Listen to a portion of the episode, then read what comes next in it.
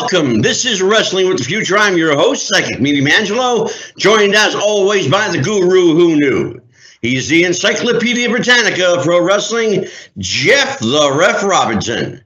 Hey, Jeff, how are you, brother? I'm doing good. How are you doing there, Angelo? I am wonderful. I'm terrific.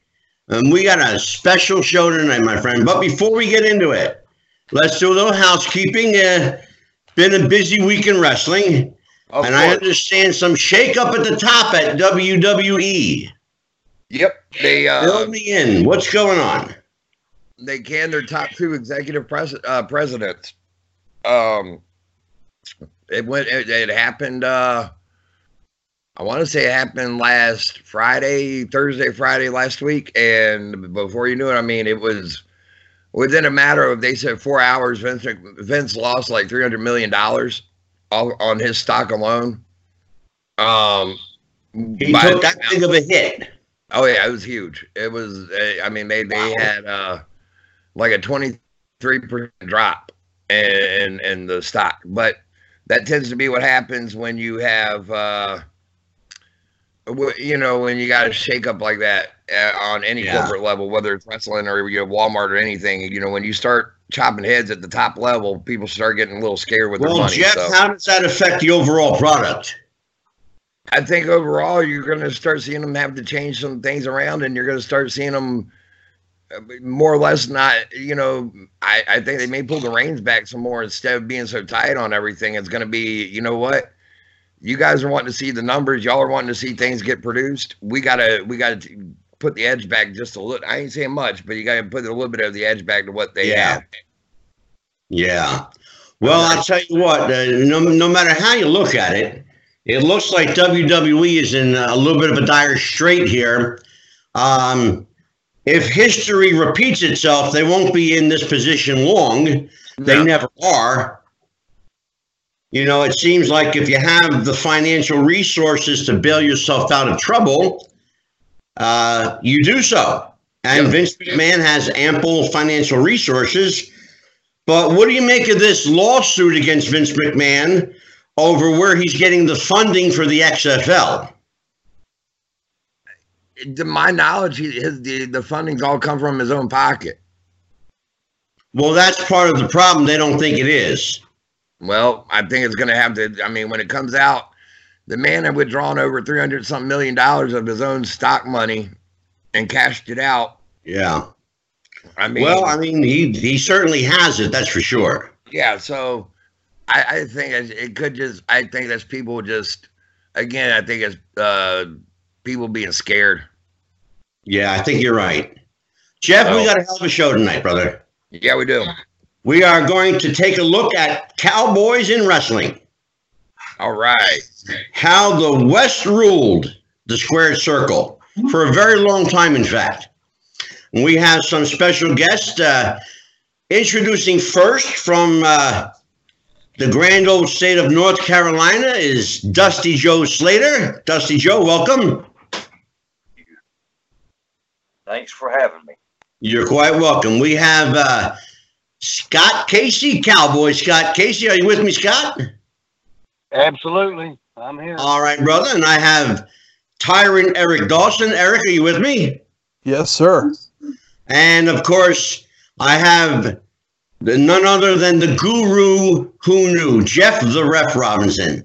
There We're all here. We, we hoped to have uh, Cowboy Johnny Mantell with us, but uh, uh, Johnny is uh, experiencing uh, quite inclement weather where he is in Texas, uh, and so um, you know, we uh, we have to uh, reschedule maybe Johnny for another time. Sounds like it.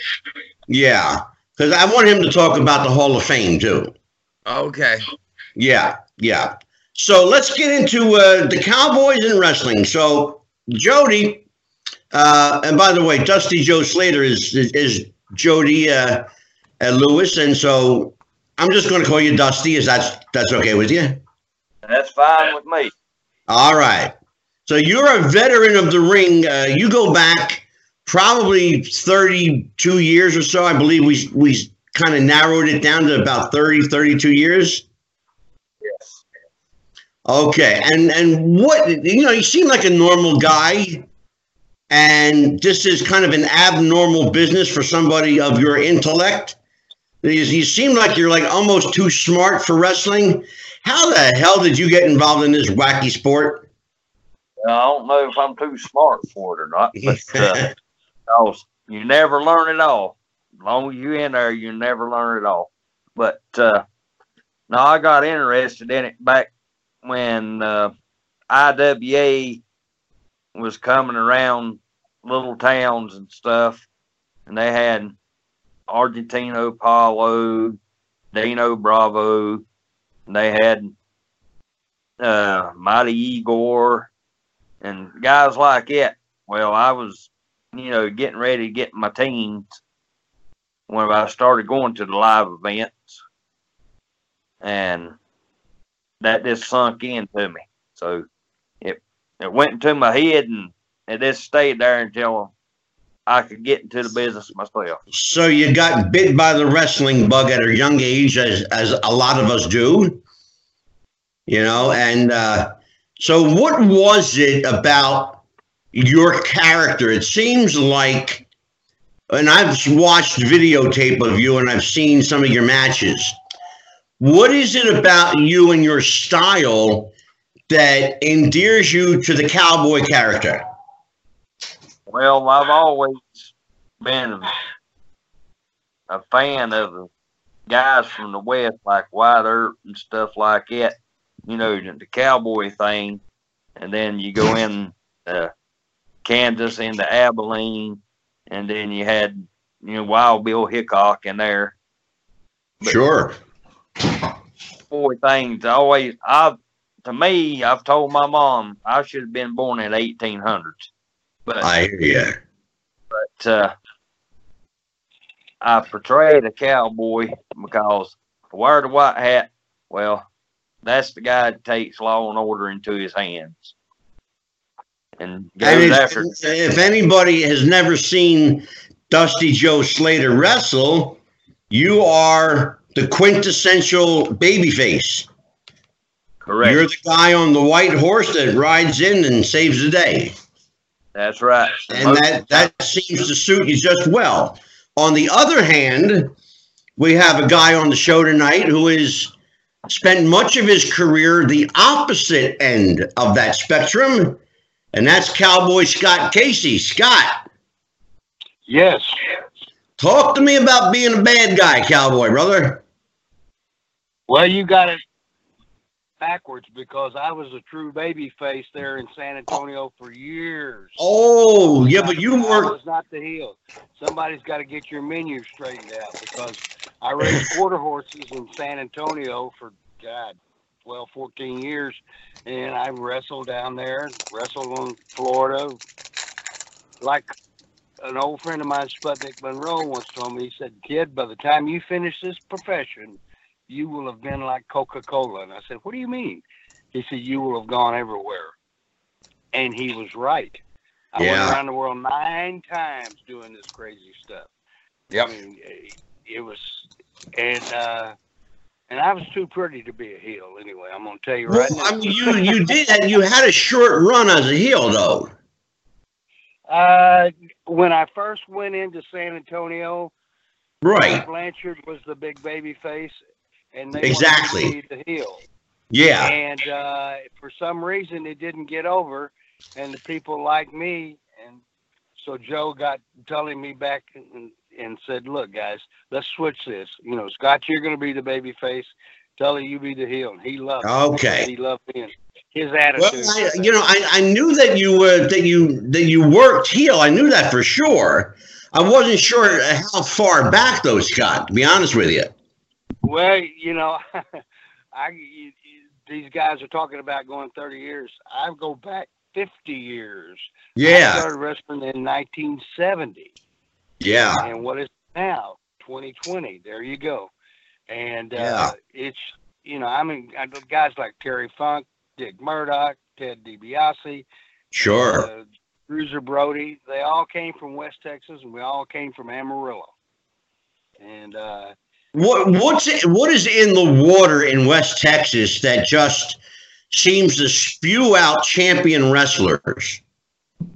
I don't know. I guess you know you live there. It's a miserable place to live for all you folks that are listening from Amarillo. It's flatter than water on a platter. And honest to God, you can stand out there on the prairie, do a 360, never see a tree. So I guess that makes you kind of mean. You don't have any shade. And, I, uh, yeah. no, really, it it's it's just I don't know whether it's in the water or what, but I mean, the, all these guys were, like a friend of mine said, they're tougher than goat's breath, and they really were. I mean, Yeah. when I first started, can you picture this? I was in the ring with Dick Murdoch, Duke Myers, Terry Funk, Dory Funk, and they were taking turns beating the you know what out of me. Yeah, I hear And, you. uh, finally, you know, they said, "Well, I guess we're going to have to teach him. He won't quit." Yeah, And that was my attitude my whole life, you know. But I mean, that sure. you know, it's just a lot of tough guys out there, you know, that really had good talent, you know. And I Yeah. was very blessed to run with them. Now, on the opposite end of the spectrum, we have Tyrant Eric Dawson with us, and Eric is just a young pup, Well, younger. a, a younger pup, right? Yeah, yeah. So, so let me ask you a quick. Let me ask you this, Eric. Why are we endeared to the cowboy? What is it about the cowboy that we love? Even Well- if he's a heel, why do we love the heels? Well, uh, for me, I, I think I think the cowboy gimmick image always represented whether it was good or bad. Generally, it's still the toughest guy in the corral, right? Right. So that that uh, you know that always really appealed to me uh, Yeah. watching as a kid, and and I and uh, I, you know it's funny with Scott Casey here. This is great because I, I love Scott, and uh, I always enjoyed watching him. And when he worked for Yeah. Vince, I used to say to my dad as a young kid, "Why don't they put him with Ron Bass and make them a tag team?" exactly. and and here's a young kid seeing the potential there to have Scott become a heel. And, Yeah. and, you know, you know, so I just always saw that uh, either whether you're a good guy or bad guy, the the Cowboys are generally the toughest guys on the block or in the corral. And uh, you know, when I broke in almost 22 years ago, right. um, it just uh, the promoter at the time said we don't have any cowboys up here, and I said, well, you're talking to the right guy.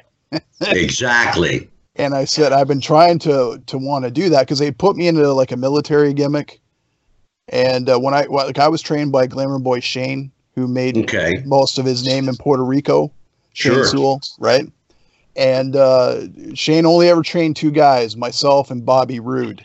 And even Wow. though Scott D'Amore likes to say he trained Bobby Roode, he may have had a hand in Bobby Roode after the fact, Yeah. but I was there. So I know who trained Bobby Roode because we trained Yeah. together. Sure. So, anyways, um, they put me in a military gimmick, and, you know, and working some indie shows, and Mhm. I wasn't comfortable. It wasn't my thing. Right. And uh, he said, "Well, we, you know, with your the way you talk, because I am a country boy, a Canadian country boy, Sure. and uh, to, the best way to get heat up here." Is to say you're from, you know, you're an American and you're a bad guy, and to say you're Sure. a Texan, especially when you Wow. go into Quebec. Well, sure. I mean, it's it's pretty much a given with a name like Tyrant Eric Dawson. Yeah, You know, no nobody's going to mistake you as a babyface for sure. True. And that's why every time I wrestle in Quebec, they yell at me in French and I start yelling at them, going, I don't understand Spanish. I don't speak Spanish. And they get, you know, that just gets me more heat. So, So anyways, uh, let me ask you guys a question. Why do we love guys like Blackjack Mulligan and Dick Slater and guys like uh, Blackjack Lanza, Black Bart. uh, um, you know, uh, Cowboy Billy Shane, uh, and on the other hand, guys like Chief Billy White Wolf, Wa- Wahoo McDaniel, Chief Jay Strongbow. Why? Why do we love that? Is that is there something visceral about that that that we Yeah. that we we find our childhood in that, or uh, somebody explain this to me, or all of you, in fact. I'll give you my take really quick, Angelo. Go ahead, me, Jeff. as a fan, it, it goes back to the same reason why the Cowboys versus the Redskins football game always ignites that rivalry. It's Cowboys versus the Indians. It's always held true. It will always hold true. You read about it in your history books. There you Yeah. go. What do you think, Jody? Basically, just about what he said. It goes back to Cowboys and Indians. But we take it to the ring, but we give them a different different show. Well, let, you know what? You brought up a good point there. Taking it to the ring is an extension of that that old West rivalry. Now you got two guys facing off. You know, one cowboy, one Indian. Especially if the Indian is a baby face like Wahoo, you know, facing a, a heel like um, you know Blackjack Mulligan in his in his day or Blackjack Lanza. You know, you got guys like that, uh, you know, t- telling the story. And what what is the story? Is I'd it? like to interject something. Go ahead. Yeah, Scott, jump in. Go ahead. Well, you're talking about Blackjack Mulligan and Lanza and Wahoo and all these guys that I instead of wrestling I call it dancing. I danced with all these guys many, many times. And the thing about it is you have to really if you are going to be portrayed as a cowboy or an Indian or a clown, it doesn't matter. You have to have that inside you. It has to come out. Like somebody Right. once said, well, this guy, he has it. Well, what the hell is it? It's just Yeah. he has it and the people believe in it. You know, I mean, like, for me, I could, I, I was a cowboy. I, I could shoe horses. I could ride them, rope them, and all this other stuff. And I had 60 acres down in San Antonio that I had, that I worked out on Right. but it was just something that was embedded in me and it, you know and if you you know if you want to be the best you got to beat the best like Ric Flair said but you Sure. had to be the best at what you did. And that's what Yeah. these guys did you know like Mulligan. I, you know what a giant he was six nine. Yeah, sure. and six foot. But it just we got over real good with our matches you know. We had different things going on and on all the time. But you just have to believe in yourself. You really do. And portray it. The people will get it. If if you do a good enough job of it they Yeah. will believe in you you know That's the truth. sorry to interrupt there but Well, no, but um, but in your case, being a cowboy was a shoot. uh, yes it was And did that work for you, or- did it some to some degree work against you, uh, Scott? it worked for me great, you know, because I I was down in San Antonio for about oh almost ten years, and uh, we used to have a uh, big. Uh, Kind of like a rodeo, you know. We'd have guys out there racing their horses, uh, Right. chasing grids, pigs, uh, you you name it, and uh, we just it was it, it worked for me because you know people knew that I I'm bow-legged anyway, and and I chewed red man chewing tobacco and drank cold beer. Yes, sir. Yeah. And the people loved it, you know. But It, it, it and uh. I even we had a gimmick one time, Bobby Jaggers and I, and I had horses, and he was saying everybody I was a drugstore cowboy, and we rode our horses to the ring. Now try doing that with horses with thousands of people around you. You know, it's Yeah. it's tough. But we did it, you know, and I people believed in it. You know, That's Sure. it is. You, you got to put your heart and soul into it, you know, and if you don't, Yeah, absolutely. because they're as smart as we are now. Dusty Joe, how, how authentically did being a cowboy come for you? Did did you embrace the character right away?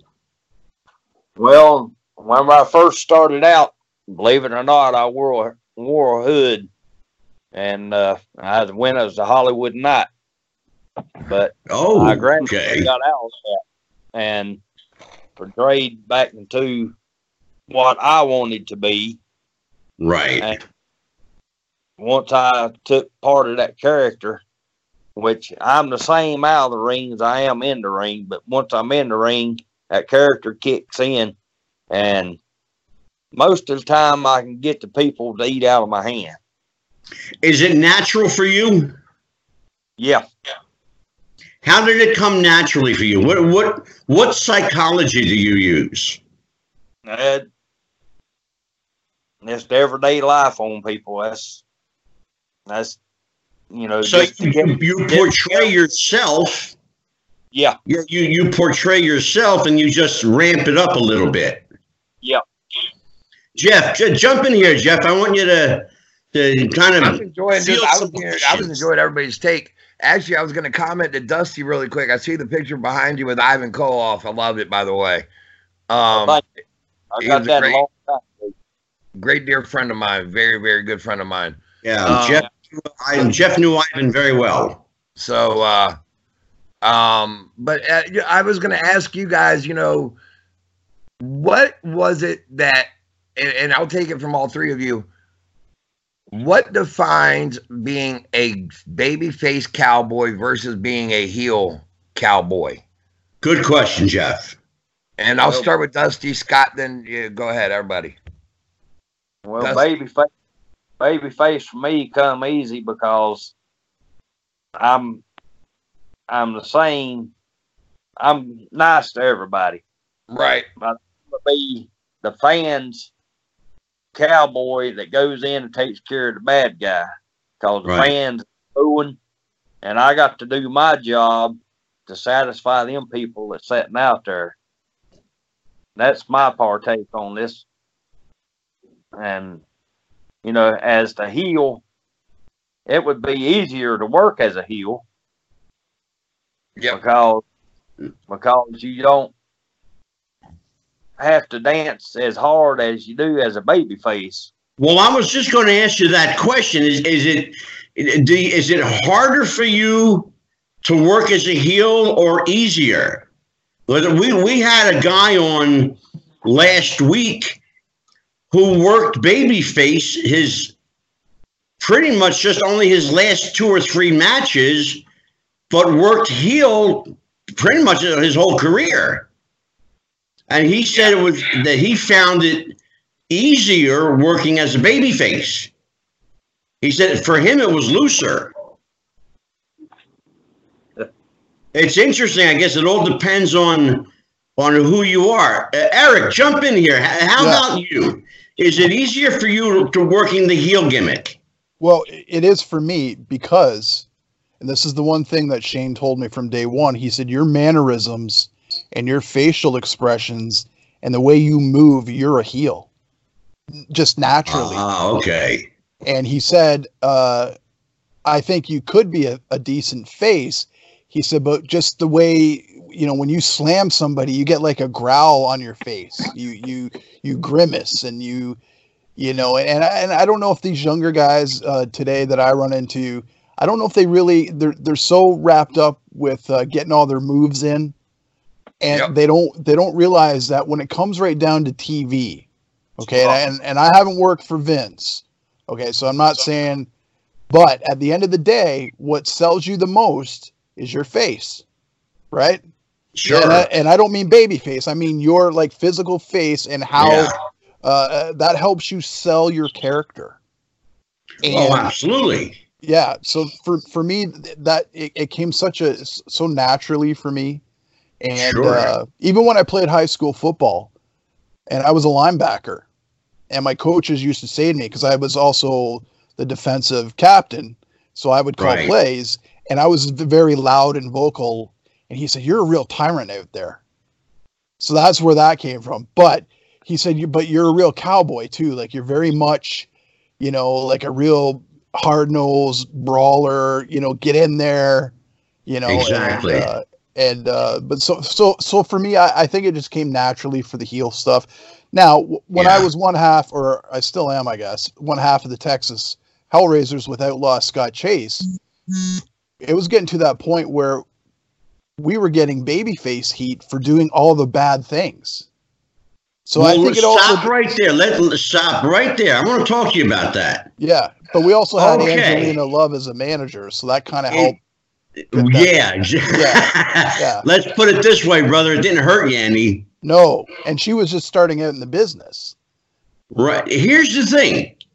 It's interesting that you say that How do you switch your ring psychology to take on that other persona?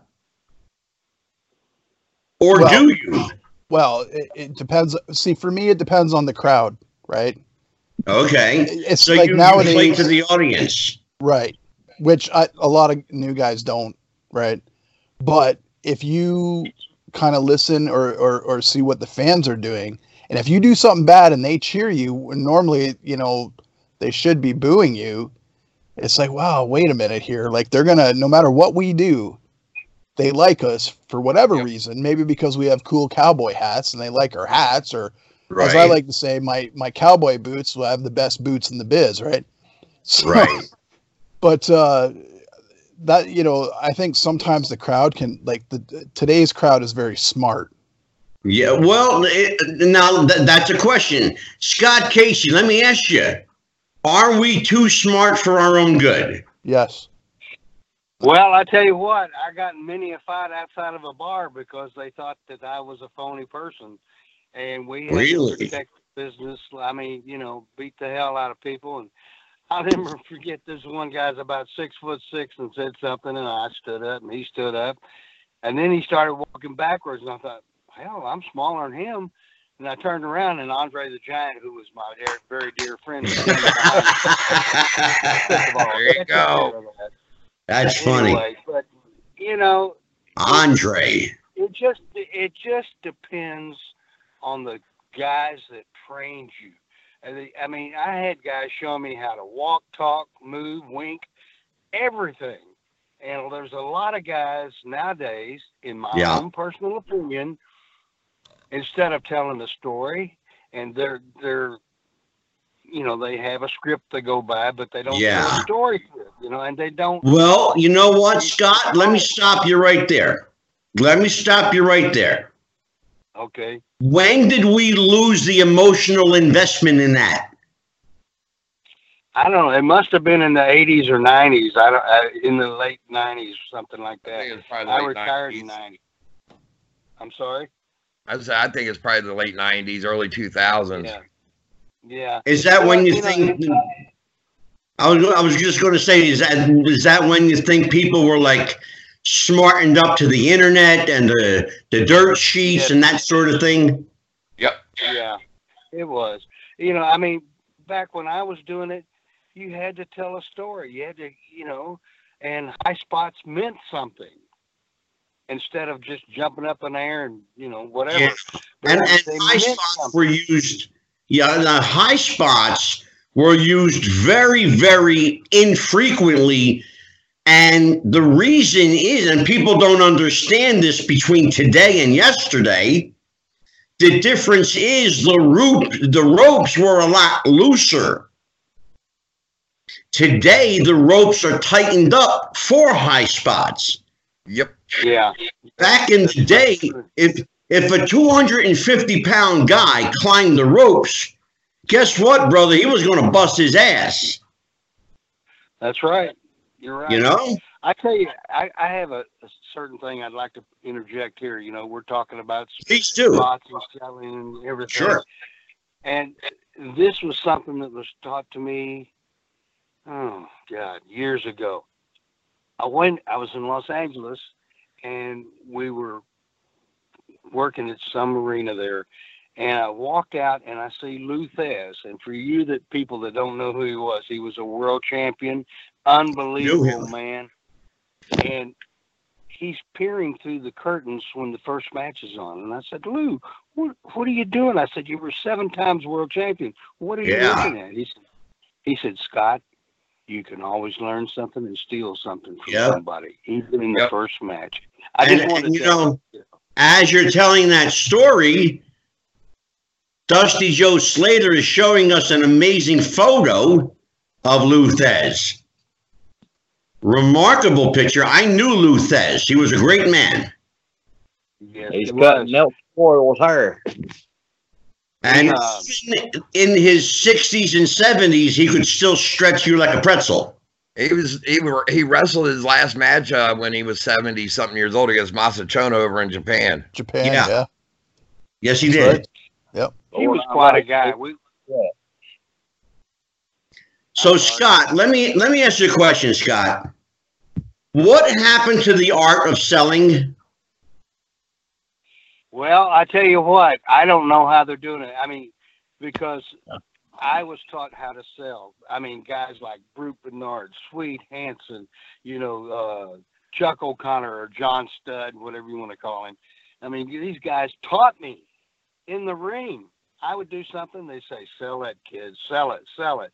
You're Yeah. not selling hard enough. You're doing, you're not doing this or that. And I, it's like they told me, they said, look, you want to make a living at this, then learn how to sell because you're a baby face. And that's the way I did it. You know, it's Yeah.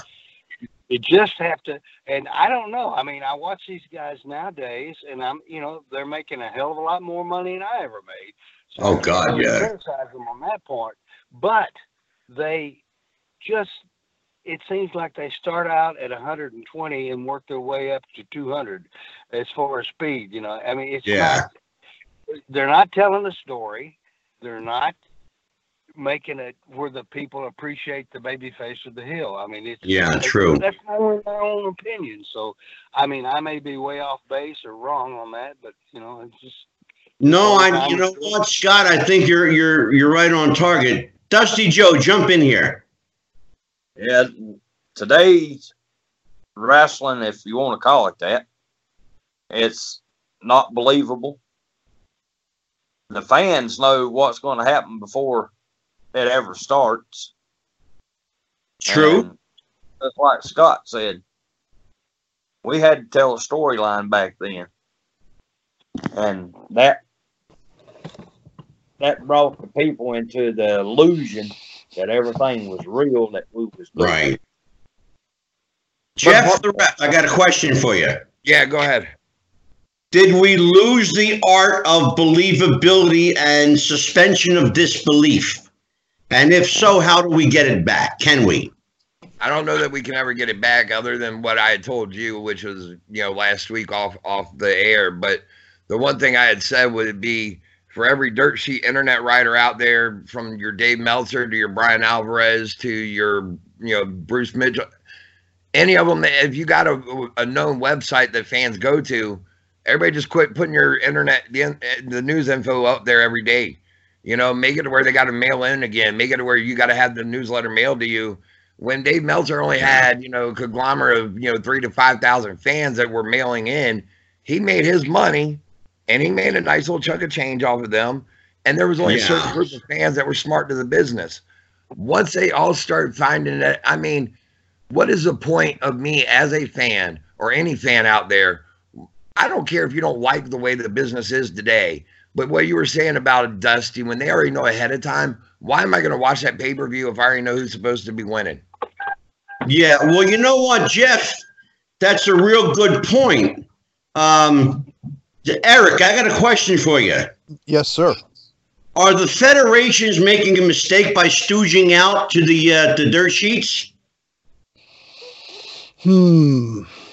Well, it depends on how you look at it, because I think I think with Vince, uh, or I guess AEW now too, Right. uh, they they look at it as we want people to tune in. So if we kind of uh, leak this ourselves and leak the information and beat Meltzer to it, and leak well, the information we what I was. I'm glad you went there, brother, because Right. that's where I was going with this. yeah, because so, so here's the question I have for all of you guys: What's the real benefit? Is there any, or does everybody get hurt? I don't think there's a benefit in it. Like I, don't- you know, I'm at I'm at a weird I'm at that weird phase where I started in '98. Actually, I started in '96, but I started with one trainer and then it didn't work out, and then I finally finished with Shane Sewell in '98. But Shane still made me earn it to get in, and Right. he was still very old school, and there w- the internet wasn't as dominant then either. Um you know so you really had to work these indie shows and still tell a story because you weren't on tv you didn't have tv Yeah. to help. The fans weren't going there already understanding why you're wrestling this guy and what's going on. So you had to tell the story. And uh, so over the you know almost 22 years, I've seen that really change to the point Yeah. where I, I you know I worked a guy in the summer and I said, okay, well I'll feed your comeback, and he just looked at me Yeah. confused, and he's like, what is? And what he didn't know what you were talking about. Yeah, he he didn't, and I'm just like, oh, am I am I at that point where I'm, you know, Yeah. but uh, I don't I don't I don't like uh, I don't like today's product, and in fact, uh, Yeah. I, I don't watch a lot of it. Um, I to be honest with you, I haven't watched any WWE stuff probably since uh, 2016. I did watch WrestleMania in 2018 uh, because my friend invited me over to his house, and I didn't want to be rude. But yeah. uh, you know, I've watched a little bit of AEW. I do like NWA Power. Like I like what Corgan's trying to do. okay. You know, because that gives it That's a a bit fair of a statement. yeah. Do you um, think he's successful in what he's trying to do? And where are his characters? Yeah.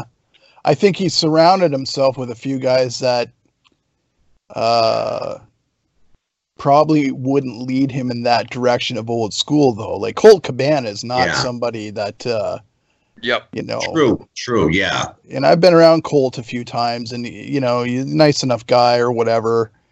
Um, but he he I don't think he has the respect for the business that I do. Or, or Nah. probably what Dusty does, or definitely what like a legend like Scott Casey does. You know, Yeah. like Colt Colt has figured out a way to make money off this business and still be a goofball and treat it And like a I just goofball don't business. understand that. Yeah, and well, I found out that uh, like he's part owner in, in Pro Wrestling Tees. So not Yep. only not only is he making money off of himself and his stuff, he's making money off all these other guys that are getting Absolutely. these T-shirts. And I just about, anyways. Jeff the ref, I got a question for you. Yeah. You're my uh, you're my resident historian here. Uh, I'm going to ask you to put that little that computer brain of yours at work. When did the cowboy wrestler disappear, brother? I think that they're still used sparingly today. Explain. Um, again, well, NWA Power, you got a, a throwback of, of Trevor Murdoch, who's a throwback to Dick Murdoch, and and you know if you compare Dick Murdoch as a cowboy type character, Well, yeah, Um, it's got a legacy. True. Yeah. you know, um, I think uh, on most indies out there, most of the independents out there, especially down in down south in the Carolina, North Carolina, South Carolina, Virginia, um, you're gonna still find the cowboy gimmick alive and well because. well, Blackjack the proof is in the pudding. You know, look, uh, Dusty Joe Slater makes his living in North Carolina. There you go. You know, Um, I mean, because what I was gonna say is because you know somebody like Blackjack Mulligan is, is still looked at as a god down here. yeah, You know, sure. And, you know, so to a lot of fans, you know, they get into it, and uh, I don't, I don't know that the cowboy gimmick is so much dead as it is that it it, it just takes the right person to have Yeah. that look, that rugged, rug. I, I guess you could call it rugged cowboy. Maybe the five o'clock shadow with the deeper, darker mustache and yeah. maybe a wad of chaw in their mouth. I mean, You know, Yeah. if, if you if, if you guys are familiar, and I know you all are, with Blackjack Mulligan and Blackjack Lanza, when they were a heel team working as uh, the Blackjacks, they were feared and they were loathsome, and you wanted to you you loved to hate them. But the same team did not change their gimmick and worked as a face, and were over like Rover. yep. Absolutely. Well, that, that, yeah. They, were- they were Go ahead. so, so over that the fans didn't care what they did. They just loved seeing them. Didn't Yeah. matter what they did, right? Uh, Scott Casey, I got a question for you, my friend. okay. All right, Scott, did political correctness put the kibosh on the cowboy and Indian? Probably. You know, I mean, I was going to bring up something about the, the Wahoo McDaniels, for all you young guys, was the meanest, toughest SOB God ever put a pair of wrestling boots on. And he could make anybody, I don't, the most critical observer, believe in him. This man had a chop. I wrestled him one time for 45 minutes in Gallup, New Mexico, of all places and I had nothing but whelps on me. I mean, he was Yeah. unbelievable, you know. And I kind of got off on something there, but it, it's just you were talking earlier about people believing uh, what Yeah. the guys were doing or something like that. There was another guy. His name was John Valentine. His son Greg. Oh yeah, Johnny Valentine, Uh, sure.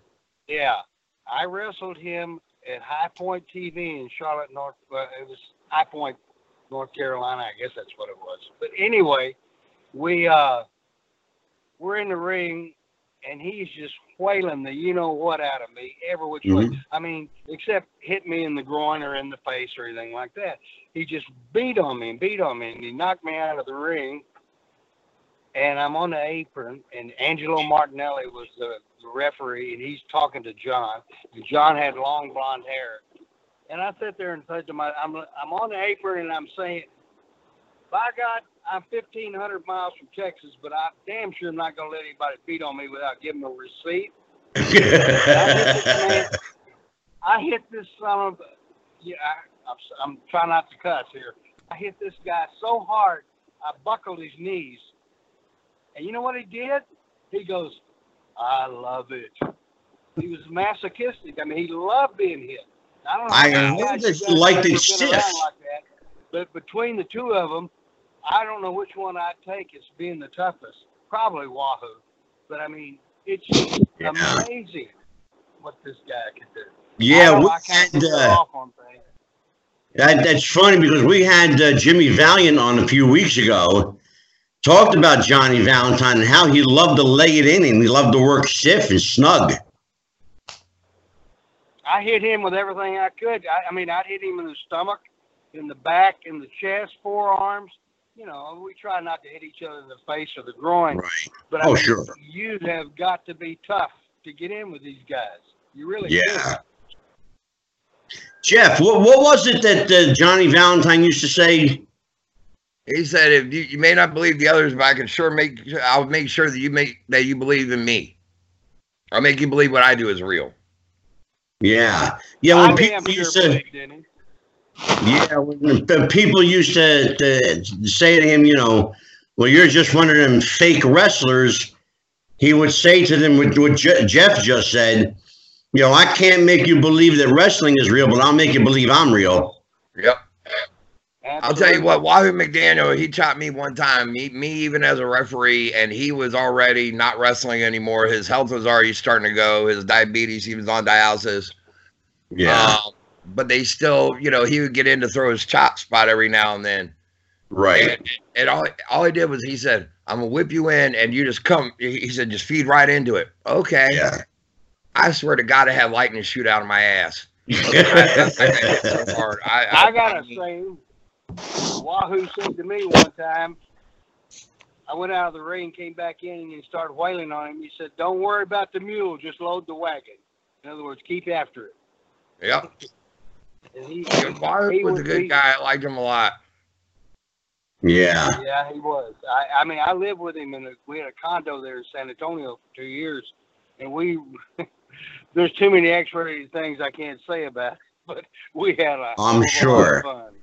You know, it really was. Dusty Joe Slater. Yes, Where did sir. you come up with Dusty Joe Slater? Do what now? I said, where'd you come up with Dusty Joe Slater? Give me the story behind that. Well,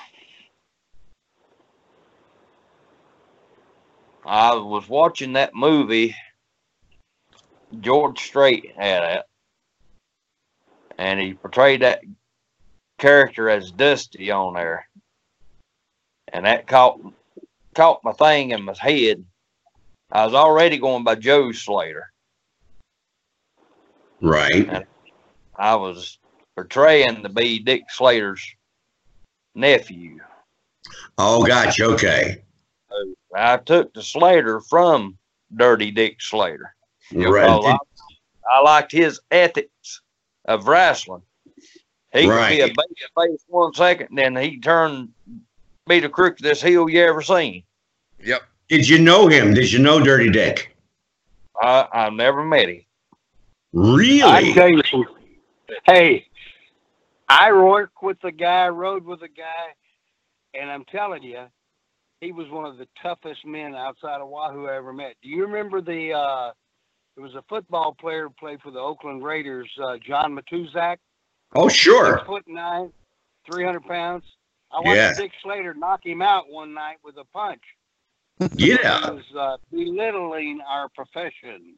Yep. And Slater caught him with a good right hand, and boom, he went down like a ton of bricks. There, there, there is the infamous story that Dark Journey was brought into the business by Dick Slater. He had met her at a ladies' club, we'll say, and uh, or a gentleman's club, and he asked her if she wanted to come on as a valet. She said yes, and the two of them were evidently on the outs. Sting wa- did not know about it. Sting was young and green and a rookie in the business. She called Sting up. She said, "Hey, I need a ride to the show." Sting says, "Sure." Not. He was just being nice, a nice guy. Right. Gives her a ride to the show. Nothing happened. Dick Slater assumes that something did because of Dark Journey and who she was, evidently. and her Yeah. reputation. He proceeded to beat the bricks off of Sting in the locker room and gave, they said, I mean, to the point where his makeup was smeared off of his face, his eyes were, were bruised up. He couldn't even put his makeup on that night. They had to have him cut a promo with sunglasses on. And he like got a swirly, like like he flushed his head down toilet like five times. Unbelievable. Yeah, That's they- crazy. That I've actually heard that story, so I know there's some validity to it. I, I mean, you gotta kind of believe it. I mean, like, and, and, you know, that was just that was like uh, Jimmy Garvin. You know, he he said, you know, when he had Precious with him, you know, the one thing with her was being a valet in the business. She had to become one of the boys, so to say. And Yeah. as far as turning her her back on a lot of what she saw, because she Sure. would see, she would see a wife in one town and a girlfriend in another, and have to kayfabe it all. Absolutely. Yeah. Uh, Jimmy Garvin actually just worked a show in North Bay, Ontario, Canada in December. Get out of here! Right. I s- yep, and uh, he well, he's from there. He's Canadian, right? Right. Yeah. and uh, I guess he has a little home there, and they were visiting relatives. And the promoter got him to come in and, and do a seminar with uh, the boys, and uh, he actually went out and worked a match that night. I'll tell you what. For somebody who had such a full head of hair, he's a bald man now. That's Yeah. true. Yes. Yeah. No kidding. So But, uh, Scott Casey, Yes, sir. Cowboy Scott Casey. Let's talk a little bit about uh, this one last ride you got, brother. This book, amazing book, by the way. I'm about halfway through it. Um, I haven't uh, I haven't finished it yet, but I'm, I'm about halfway. Um, I'll tell you what, my friend. You, you, you first of all, God bless you for still walking. That's the first thing. Yeah, and you're because you know what I'm talking about. If you've read Yeah. Scott Casey's book, One Last Ride, The Tales of Cowboy Scott Casey, it's a hell of a book. It's a great read. I encourage everybody to get it. You got to tell me about this bar fight that took place. I believe it was, I'm wanting to say, I'm wanting to say it took place in Amarillo in the Funk territory. Okay, I don't know which one you're referring to. Um, I, I believe it was it was a fight involving a drunk patron, Terry and Dory Funk, yourself, and I'm not mistaken, I believe uh, Ricky Romero or Rocky Ricky Romero. Well, we just, you know, after the matches, the baby faces would go to a bar, and if the heels came in, they'd be on the other side. And we were drinking and raising hell. And I mean, we weren't being mean to anybody. And everybody knew who we were because of our TV show.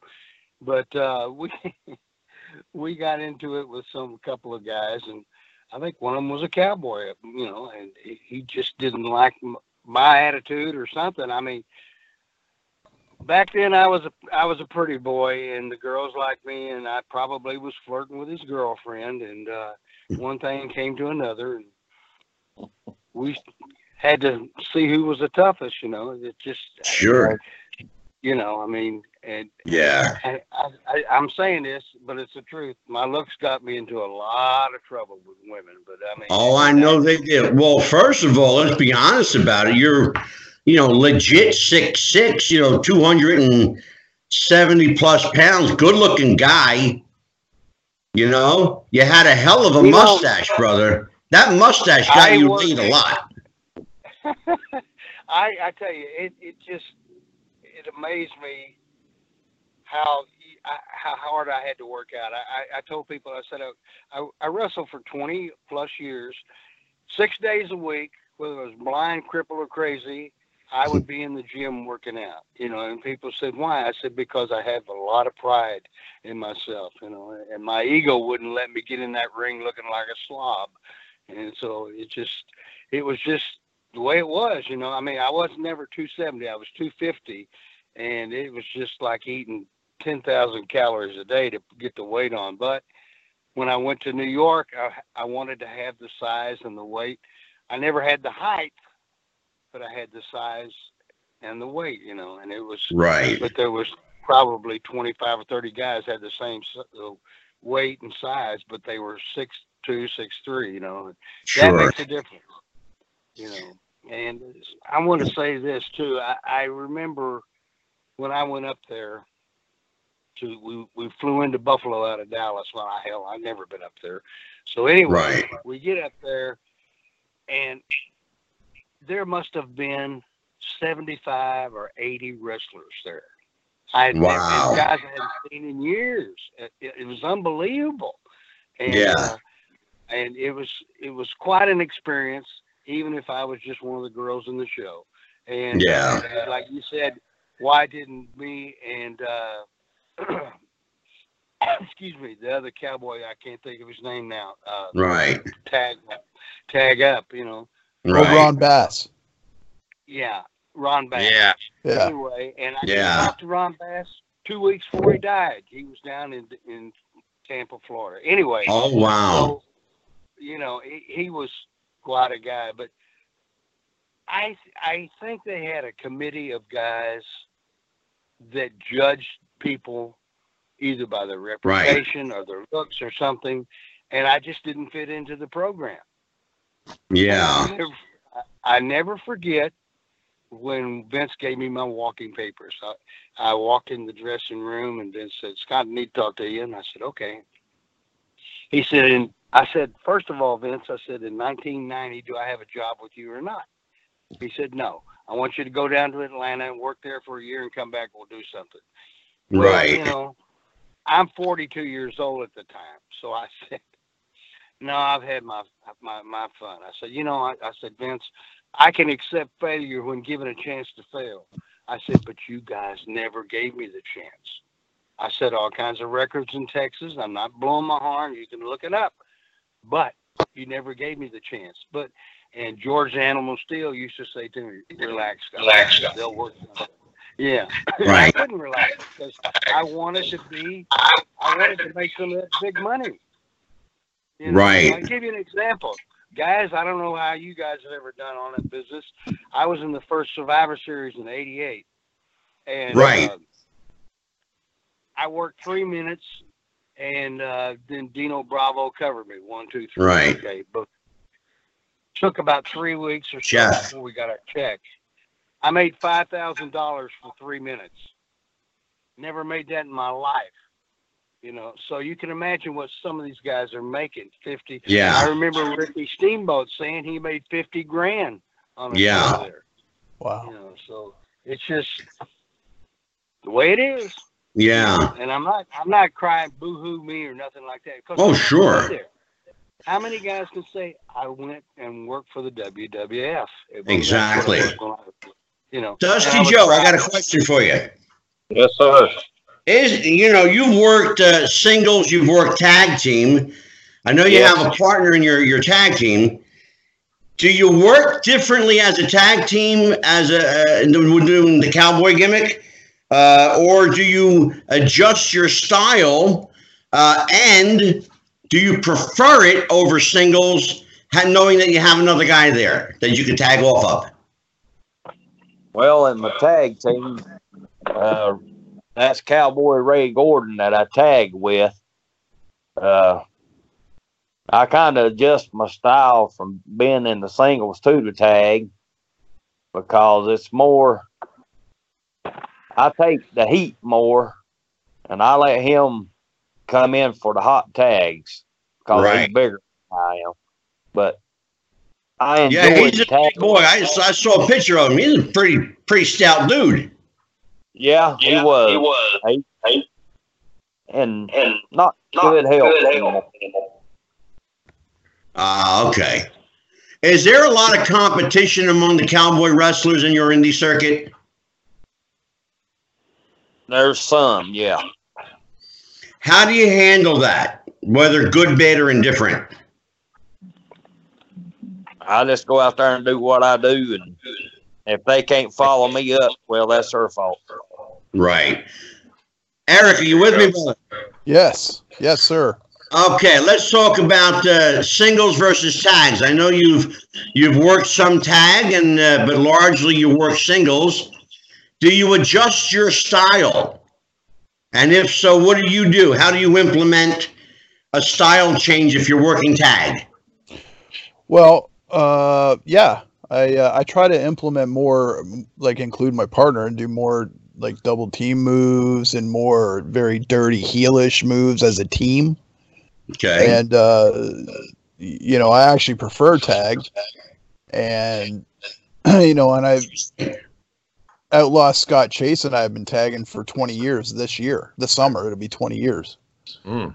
So, you know, it's to that point where we don't even really have to talk about it. We just start to we just kind of read each other's mind and we know where we're going and and uh you know, but to, you do have to it is a big adjustment cuz cuz then when I switch gears and I do singles, Yeah. You know, I kind of have to rely on making sure that uh you, you know, I'm doing all the right things and I'm not getting burnt by the ref either. Something important, Eric. Yeah. Whether you know it or not, you prompted a question from me. Yes. When you when you're working with various guys and you you connect, you click with a certain guy, yeah. do you know it right away? And and what is what's the telltale sign? What what do you look for that you know that hey, there's something here? Well, I'll tell you. I'll, I'll tell you the story about how Scott and I met. Scott Sure. Chase. Uh, we were in. Uh, we were doing an indie show in a small town uh, near Hamilton, Ontario, Canada, and I think it was called Jarvis, Ontario. Okay. And I had been looking for a tag team partner because there wasn't enough like legitimate teams that would like tag regularly and had some sort of a gimmick and a look. And uh, I had talked to Eric Young about it, uh, but he wanted to do his own thing, and and Sure. uh, and the the only reason I spoke to him is because we kind of had the similar, like we had silver and black outfits, and we were kind of similar the way we looked at the time, and right. But uh, so, anyways, uh, I, I go in and, and I, I do the show, and they they said, "Oh, you know, we want you to." It was going to be a six man uh, or four man Survivor Series type main event. We had Brutus Beefcake on the show, and he was going to be on our team. And we're gonna we're gonna put you with this guy here. He wrestles as Pretty Boy Pat, and I thought Pretty Boy Pat. Well, that's kind of lame, you know. but then just talking to him, he was new into the business, and uh, when we got in the ring, we didn't even. It just clicked. Wow. We, we we grew up liking the same guys. Uh, I'm a big Barry Windham fan, and he's a big Barry Windham Arn Anderson fan, and so our styles and the guys that we liked are very similar. Therefore, we knew, you know, how we were thinking as far as where we're going, and it clicked. And 20 years later, we're still tagging as much as we can. You know, Well, see, you, you are the, the young pup in the crew. See that? what's that? Yeah, I am. I, I'm, uh, in my mid 40s. 45. Yeah. Dusty Joe, I got a question for you. Yes, sir. when you started watching wrestling, who was your go-to guy? Who's the one guy you you you just you had to watch when he was on TV? I had so many favorites. It's just hard to tell. But y'all was talking about Wahoo earlier. Wahoo stuck stuck in my mind a whole lot too. And I finally got to meet him and know him. And he was a friend. He was a good guy outside the business. But you didn't want to piss him off in the business. Right. Sure. Scott Casey. Who who was your go-to guy? Wahoo. He was the Sure. probably, you know, I cried like a baby when he died. I mean, he and I were so close for God eight or nine years there in San Antonio, and uh, eh, he was so believable. I mean, he get that Choctaw Chickasaw looking, that's what he was, expression on his face, and you knew he was ready to explode on you. I mean, the Yeah. guy was fantastic. I loved him to death. I'll tell you what, I remember a series of matches that Wahoo had with, of all people, superstar Billy Graham back in the day. down in Florida. I wrestled him. Yeah, I'm gonna tell you, if if you want to see a clinic in wrestling, if you want to see how to work a match, watch superstar Billy Graham and Wahoo McDaniel, because those two guys put on a straight up pure wrestling clinic. Wahoo had a way with delivering the goods in the ring. Yeah, he really did, Jeff. He really did. Can I can I just uh, Question, brother. can I just uh, add some? Speaking of Wahoo, and we were talking earlier about political correctness and Yeah. how that might have contributed to the demise of the cowboy character or, or the how it's so here in, in Canada we have northern tours which you've probably all heard the tours from hell. And uh, Yeah. I've I've been trying to get on them for years okay? I finally uh, and and they flipped from booker to booker and now there's a guy in Ontario that does the booking. He said tyrant he said I can't take you up north to those native reserves doing this cowboy gimmick. He said they, they'll kill you. He said you you I can't I he goes I'm not willing to to take you up there and and have it go wrong or or have a parent complain. And I'm like yeah but I'd get such great heat. They know it's a work. Yeah. he goes yeah, yeah I just don't want to risk it. Because he doesn't want that political correctness to deal with it right? And I hate that about this business now. Yeah, I know. That that On you know, a, a, a guy in your position works his whole life to garner that kind of heat. That's like heat is money for you. Oh yeah, yeah, and, and that's the thing is like now we're we're we're we're avoiding like regular heat or Yeah. natural heat for the sake of political correctness because we don't want to upset the parent, you know, the board of parents that might, you know, come and protest or and say don't run these shows, and it's like oh my god, like uh, you know, like up here in Canada, I don't I don't care what the media might say, but there's a lot more Trump people up here than what CNN is going to tell you about Canada. Sure. At least, at least what I've come across. Yeah. And uh, you know, I if we just shake our head like if we could get a Trump, if we could get rid of Trudeau and, and get a Trump up here to fix this mess, that would be great. You know, but of course, I'll probably get No, you, emails. And, you can have your chance. but uh, Well, yeah, I'll tell you what, Scott Casey, the book is Oh. called One Last Ride The Tales of Cowboy Scott Casey. I encourage everybody to get it. Scott, thank you so much, my friend, for joining us. You're more than welcome. I really appreciate it. I'm glad. I'd be glad to come back anytime. And uh, meanwhile, I'm going to be doing meet and greets and trying to sell that book. I tell you, I've got Yes, 240 pages in it. It- It's a lot of fun and laughter. And you know, I didn't throw anybody under the bus. I did, you know, and I could have with some True. of the guys that running around on their wives and stuff, but I never did that. So I just told some terrifically funny, funny stories. It's So a great a book. I encourage everybody to get it. And you know, Scott, that we're doing we're doing our part to to promote your book. It's up on the website. Um, Tyrant Eric Dawson, thank you, my friend, my my young friend. Well, thank For- you for having me. And I, and I must say, I promoted Scott Casey's book on my uh, Facebook about a month ago, and I got a lot of people that were like liking it, going, "Oh my god, he wrote a book!" And I put up the link for them to order it and buy it. I'm a I'm a fan of Scott Casey, and uh, It's a great book, really it's is. nice to get a chance to chat with him a little bit. And gentlemen, and Dusty Joe Slater, Jody. What? Thank, thank you, Jody Lewis, for joining us. And uh, you have anything you want to plug? Any social media? Well, just believe in what we do. That's that's the way I want it to be. I don't want it like it is today. I want it as as yesterday, yesteryear. I agree. I hear you, my friend. Well, I know, I know that Dusty Joe Slater's got one final good match left in him. He's got probably a good run left in him. So if anybody out there listening want to book him, j- you know, find him. He's in North Carolina. He's on Facebook. I, I'd love to. I'd love to come down and work against him if he's a a, a baby face. Yep, I'm babyface one hundred There you percent. go. There you go. I got that. I got that Slater. I got that Slater in me, so you better watch. and he's got some great pictures on his wall. I've been looking at these pictures all night Yeah.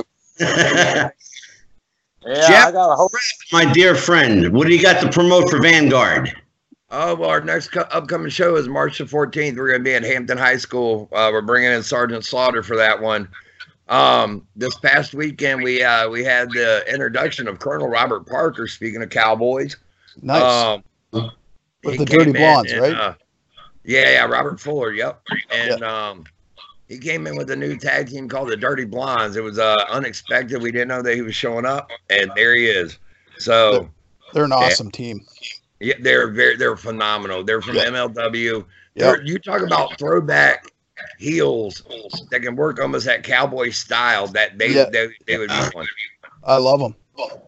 I watch their stuff all the time. There they are. All right. Well, for me, uh, it is always wrestling with the future Yep. at yahoo.com, facebook.com forward slash wrestling with the future. You can find us on Twitter at wrestling future. Uh, you can hit Jeff the Ref up on Twitter at Jeff the Ref. What is it, Jeff? I'm I'm just uh Jeff Rob four one nine seven seven up there. There you go. All right. And uh, anybody else who wants to contact us for comments, uh, suggestions, you have a, a guest you want to have on the show, give us a, a, a hit up on Facebook or uh, find us at Wrestling with the Future at yahoo.com, Wrestling with the Future at gmail.com. And we are on Stitcher, Spotify, iHeartRadio, iTunes, Google Play, YouTube. You name it, we're there. We are everywhere. All right, my friends, till next week. And we have one hell of a show next week. It's Ladies' Night. Yes, We sir. have Best of the Women. And that's going to be on, to JR's word, it's going to be a slobber knocker. So, Going to be a good show. Join us next week. As always, we're here every Tuesday, every Thursday. Wrestling with the Future. We're signing off. Happy wrestling, everybody. Good bye, night everyone. and goodbye.